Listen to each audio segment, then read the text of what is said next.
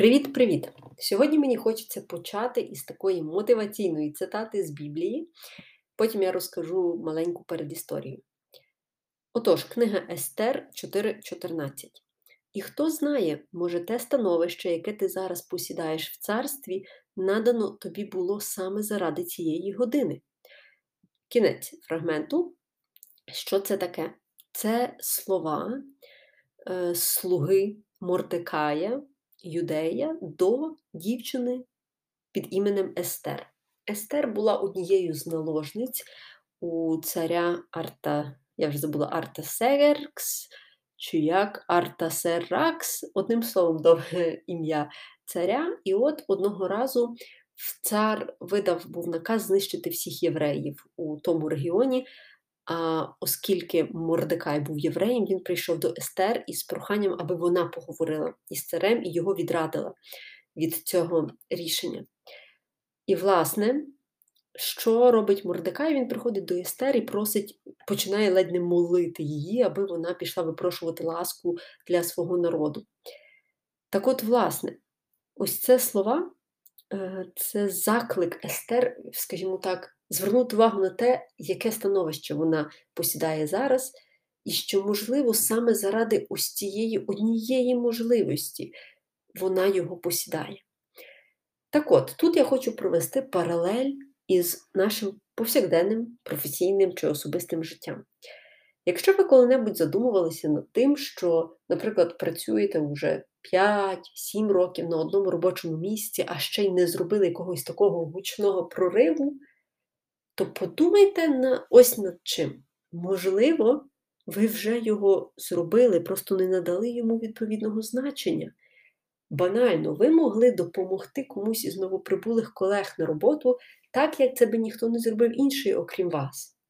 Або ж, можливо, ви колись організували якесь міні-святкування, яке в когось всередині, як то кажуть, в мозку змінило світогляд, але вам просто про це не сказали. А ви сидите на одній тій самій роботі і думаєте, М -м, щось взагалі тут я ніякого впливу не проявляю. Так от, можливо, ви вже здійснили ваш найбільший прорив і досягнули найбільших висот, але при цьому ви не збагнули, що це відбулося. Зараз, озираючись на свої попередні роки досвіду і на попередні загалом роки, тобто на юність, на дитинство, я розумію, що те, що колись видавалося для мене такимось, таким чимось пересічним, як, наприклад, монтаж відео, постійна робота зі студентами, написання сценаріїв, навчання студентів ораторського, ораторської майстерності. Ось це все могло бути ось тим проривом, заради якого я була на тій посаді. І це зараз вже до мене, як то кажуть, доходить через 6 років після того, як я закінчила працювати в університеті. І також особливо мені стає приємно, коли мені пишуть колишні студенти, що пам'ятаєте, якось ви нам розказували, як робити то-то-то, і я це досі запам'ятав і пам'ятаю. І мені якось стає так, знаєте, щемливо приємно на душі, бо я вже про то забула. Але студентові то стало в пригоді. І тут я, от, вертаючись до книги Естер, думаю, хм, можливо, я якраз і займала ту посаду саме для такого завдання, аби навчити студентів, як правильно стояти перед камерою, чи як правильно писати сценарії. І потім, завдяки цьому вмінню, вони далі і далі почали розвиватися. Яскравий приклад, коли я зараз веду тренінги е, з пошуку роботи, зокрема, вчу людей, як правильно оформлювати резюме. І от не так часто насправді трапляється, що е, людина хоче далі продовжувати спілкування, тобто питатися якихось порад, просити про фідбек і так далі. і так далі. Зазвичай все обмежується таким контактом, що мені надсилають резюме на перевірку, я його коментую і далі наша комунікація припиняється. Але якщо ж є люди, які готові далі далі продовжувати це, я розумію, що а раптом ця моя одна порада може допомогти людині змінити професійний шлях. Раптом моє одне якесь слово чи одне зауваження здатне скерувати людину в зовсім іншому напрямку. Адже банально, коли ми живемо самі з собою, ми вже настільки добре себе вивчаємо, що здається нічого нового, але людина зі сторони бачить ваш потенціал і каже: Та ні, та вам треба ось сюди, м'яко кажучи, чи вам треба змінити напрям пошуків.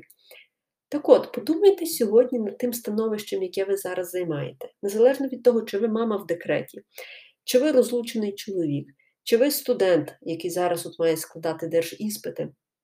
Подумайте, для якого одного моменту ви займаєте ось цю позицію, на якій ви зараз.